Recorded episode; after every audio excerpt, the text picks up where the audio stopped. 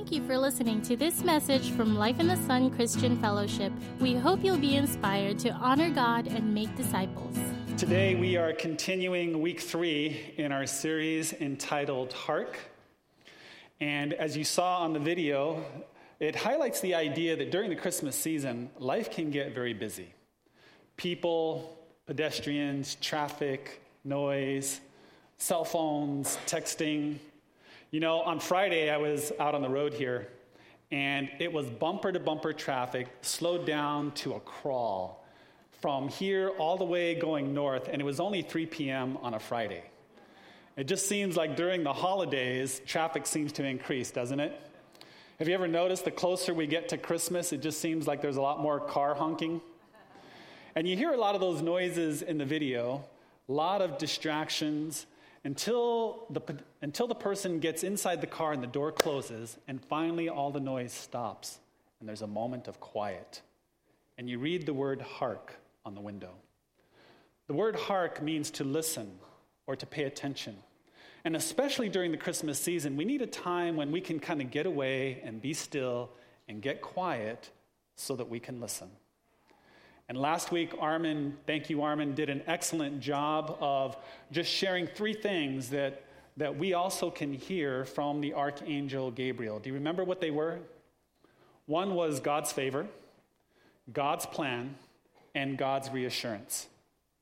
And because Mary was able to hear that message, she was able to trust God in the midst of a very difficult situation. And if we too will also hear that message, because of what Jesus has done for us, that you too also have God's favor, and He has a plan for you. And God wants to assure you of His presence, that you too can trust Him even when life gets really crazy. Amen? And so, in week one, the message was listen and believe. Week two was listen and trust because of God's favor, plan, and assurance. This week, the message is listen and obey. Listen and obey. Let's pray. Father, thank you that you're even present for us to listen to. Lord, whether it's through your written word or through a dream or a circumstance or a book or a brother or a sister that is sharing your heart, God, would you give us ears to hear? Lord, help us to listen, to pay attention to what it is that you want to say to us. God, I pray that uh, your message will be clear. Father, help us to hear. We ask in Jesus' name. Amen. And so we're going to take a look at the story of Joseph. Our text begins in Matthew chapter 1, beginning in verse 18, and we'll read it together. Now, the birth of Jesus Christ took place in this way. When his mother Mary had been betrothed to Joseph, before they came together, she was found to be with child from the Holy Spirit. And her husband Joseph, being a just man and unwilling to put her to shame, resolved to divorce her quietly. We'll just stop there for a moment. I highlighted that last part, verse 19. Her husband Joseph, being a just man, unwilling to put her to shame, resolved to divorce her quietly. I'm amazed, I'm impressed with Joseph's response. And I think you will be too. If you could, for a moment, just try to take yourself and put yourself in the story and imagine what his circumstance might have been like. Imagine maybe a, modern day couple here on Guam, and they're in love, and they have decided to get married, and the wedding, the wedding invitations have even gone out. And they have agreed in their hearts that they want to do it God's way, and they've chosen not to have a physical relationship before they get married. And as the wedding is approaching, one night, late at night, they're having a conversation, and she breaks the news to him that she's pregnant. Now, just think for a moment what is going on in Joseph's mind? What is he feeling? And what, is he, what does he do? And, and just think of a typical situation here on Guam if somebody was in a circumstance like that, what would be a common response? What would a person feel or think or possibly do? Did you say pray? they, they might get mad. Oh, betrayed. Thank you. Betrayed. Yes, definitely. Betrayed. I mean, betrayal of the highest form. I mean, betrayal, broken trust is never worse than when it's by somebody that you love. They could, as a result, get angry, get mad. There might be yelling or something worse. What might be worse than that? Yeah, curse, hit. In, in a worst case scenario, there have been situations where people have actually killed because of the hurt of betrayal. Or maybe taken their own lives as a result of the deep pain that they're, experience, they're experiencing. You know, I know that kind of went really dark all of a sudden. You know, you might be here thinking, oh, well, thanks, Pastor Mark. I appreciate it. You know, I was feeling the Christmas spirit up until about 10 seconds ago, and then you had to go there. you know, but I just wanted to contrast Joseph's response compared to what are some of the typical responses that might happen for somebody in a similar circumstance. And so, for that reason, I'm very impressed with Joseph's response. And to understand Joseph's response even more, I think we need to go back and look at the definition of love. And the best place to do that is in 1 Corinthians chapter 13, the chapter on love. And in verse 7, that, that verse says that love bears all things. And in the original Greek, that word means to cover. It's kind of like covering somebody else's faults or errors. Uh, the NIV translated, translates it this way love protects. And, and so that's the heart uh, behind Joseph's response here when it says, being a just man, unwilling to put her to shame. You know, if you were at a wedding reception and maybe your spouse came back to the table for seconds, they went to the dessert table and they got a whole, maybe they had this weakness for chocolate, okay? and they got this whole plate full of chocolate cake and sat down at the table. And one of the people sitting at the table with you goes, Whoa, you're to eat all that? And as a spouse, what do you say in a moment like that? I know, right? I told him, but does he ever listen to me? Or could you protect and kind of cover up this thing and go, yeah, you know, my husband, he got some for me too, and our family, because we're going to share. And so then you protect, right? You cover. Love protects. That's the heart behind what Joseph is saying here. Unwilling to put her to shame, he resolved to divorce her quietly. Joseph loved. The other thing I want us to see, well, we'll go on in the story and see what else that we can learn from the story of Joseph. We'll go into verse 20. But as he considered these things, behold, an angel of the Lord appeared to him in a dream, saying, Joseph, son of David, do not fear to take Mary as your wife, for that which is conceived in her is from the Holy Spirit. She will bear a son, and you shall call his name Jesus, for he will save his people from their sins. All this took place to fulfill what the Lord had spoken by the prophet Behold, the virgin shall conceive and bear a son and they shall call his name Emmanuel, which means God with us.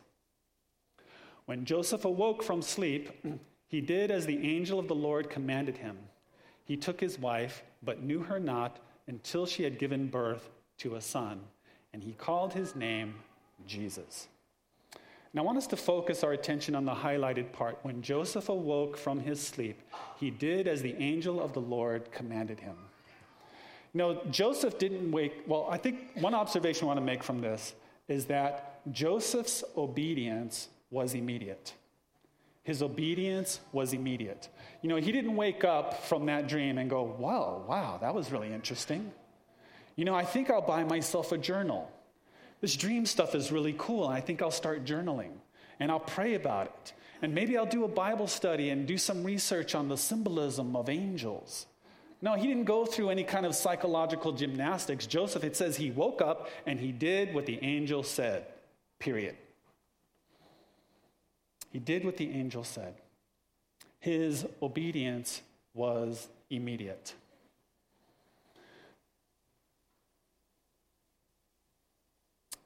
There was a little boy named Johnny, and uh, Johnny was playing in his bedroom upstairs. And his mom called out and said, Hey, Johnny, I want you to get ready for bed now. And he said, Okay, mom. And Johnny's about seven years old, and, and he's smart. He knows that based on that tone of voice, he's probably got about 20 minutes. So, about 10 minutes later, mom says, Johnny, are you getting ready for bed? And so, based on that tone of voice, now he knows he's got about 10 minutes. And so, five minutes later, mom goes to the door and says, Johnny, I told you to get ready for bed. What are you doing? Now he knows he's got about five minutes left. And so she goes down the hallway, she turns around, comes back in a couple minutes. She goes, Young man, I told you get ready for bed. Now he knows he's got about one minute left. And so she looks back to see if he's doing, and he's not moving. And she goes, That's it, young man, I've had it with you. And she starts walking across the room, and Johnny jumps up and he goes to brush his teeth, put on his pajamas, and gets ready for bed. Now, Johnny eventually obeyed what his mom said, but did he honor her? No, he didn't honor her. Real obedience is immediate, and immediate obedience honors God. Immediate obedience honors God. The other observation that we can make from this story is that obedience is costly. And think about Joseph's circumstance for a moment. Once he had the dream, and it says he decided to obey immediately, imagine the conversations that were happening in his circle of influence. Imagine sitting at a dinner table one night and he's talking to his parents and he breaks the news to them that, yeah, Mary's pregnant, but we're still going to move forward with the wedding. I mean, what are his parents thinking? They're like, what? You're going to, Joseph, what? I thought we raised you with better sense than that. You know, Joseph had to live with that. Or what about conversations with his friends or the neighborhood? they're like, yeah, we heard, uh, yeah, we heard. You know, Joseph and Mary engaged, now she's pregnant. Hmm. You know, Joseph had to live with that. Obedience is costly. A couple other examples in the Bible where you can see that obedience is costly. Uh, Moses, for example. Well, let's start with um, Abraham. Abraham is considered the father of faith. And he was listening to the Lord, and the Lord said, I want you to take your family and I want you to move to a land that I will show you. I'm just imagining what that might be like to go to his family, talk to his wife, talk to his kids. He had servants as well, and say, Hey guys, guess what? We're moving. They're like, Really? Where? Uh, I don't know.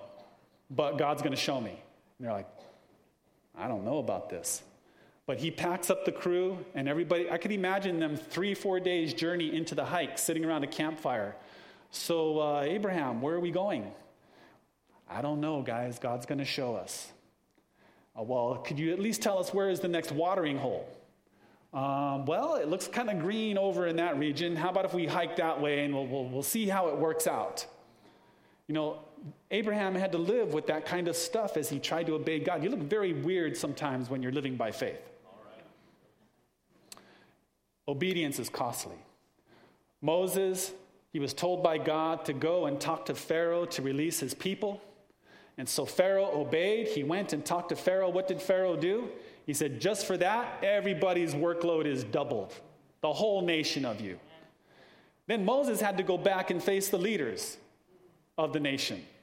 And they're like, Moses, what are you doing? You're just messing up our situation. Why did you even come here? They were mad at him. Obedience is costly. What would have happened if Adam had obeyed God? You ever think about that question?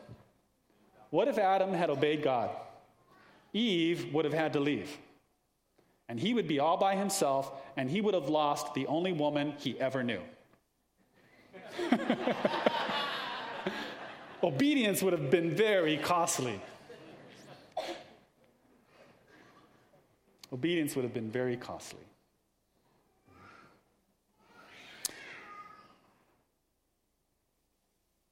So here's the thing if obedience is costly, why would anybody want to be obedient? Although obedience is costly, the reward far outweighs any cost that you may pay. Abraham chose to obey God. It was hard. to get out of your comfort zone, to be walking in the hot, dusty desert to someplace you don't know. But he later became the father of the nation of Israel and all those who would live by faith. You know, Moses, that was hard to go and do what he did and to face the opposition of his own people and to go through all the hardship that he did. But then he was able to experience the greatest miracles ever accomplished by God. And he was able to see his people set free from slavery after 400 years. Amazing. Joseph, he went through a very difficult circumstance to be able to, to obey God, but he had the privilege of being able to raise Jesus, God's own son.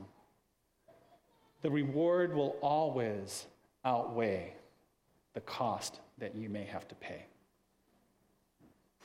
You may have circumstances in your life where you feel God is leading you to do something, but it's not easy to do. There's a cost. But I just want to give you assurance that if you choose to put God first and follow Him, the reward will far outweigh any cost that you may pay. You know, when I was a young Christian in college, just experiencing God for the very first time, I tell you, it was hard. I mean, God was changing my priorities and my values. It felt like my world was turning upside down. My relationships were changing, the people that I was hanging out with, the things that I would do, um, just what was going on inside me. Everything felt like it was in turmoil. It was hard to change my lifestyle. And yet, when I look back on it now and I see God gave me a wonderful wife and two amazing kids, Nicole sitting in the back there, Tara will be here next week. And He gave me the privilege of being able to serve here in this wonderful church family. Man, if I, if I had known that back then, hands down, not a question, I would trade it any day. But you know the thing about living by faith? You don't know what the reward's going to be. God is asking you to choose now before you know, otherwise, it's not faith. You know, oftentimes we want to get it all figured out, right? We want, the, we want to, God to answer all the questions first. Okay, what does this mean? And then I'll think about it. you know, but God says, no, trust me first and trust me for the results. I guarantee you, you won't be disappointed. Amen. If I could put this message in a sentence, it would be this Joseph honored God through love and obedience. He honored God through love and obedience. And I want to encourage us just to uh, take some time to ask the Lord, you know, what is He saying to us? And so, if you would, I invite you to bow your heads and close your eyes. Father, thank you for Joseph. Lord, thank you for his example.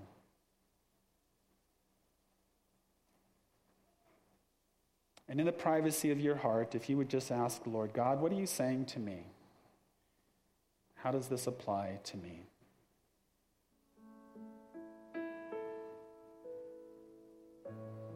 Apart from faith, we can't please God.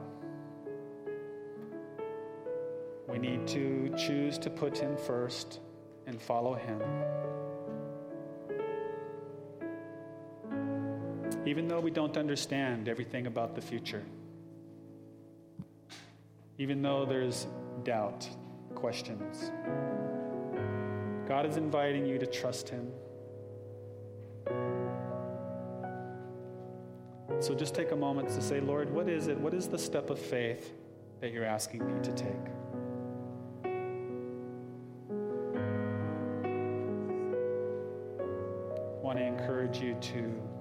Worry about the cost. God will take care of that.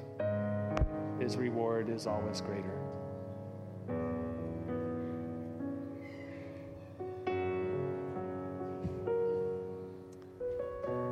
Lord, I thank you for each person here.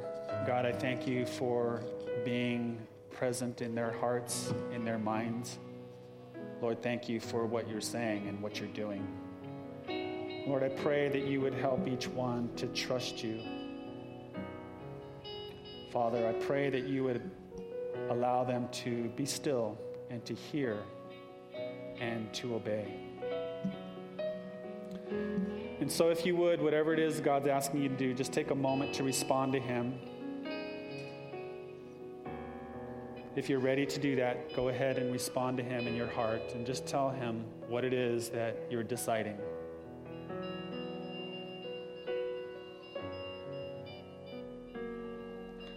Lord, I thank you for the decisions of faith being made here right now.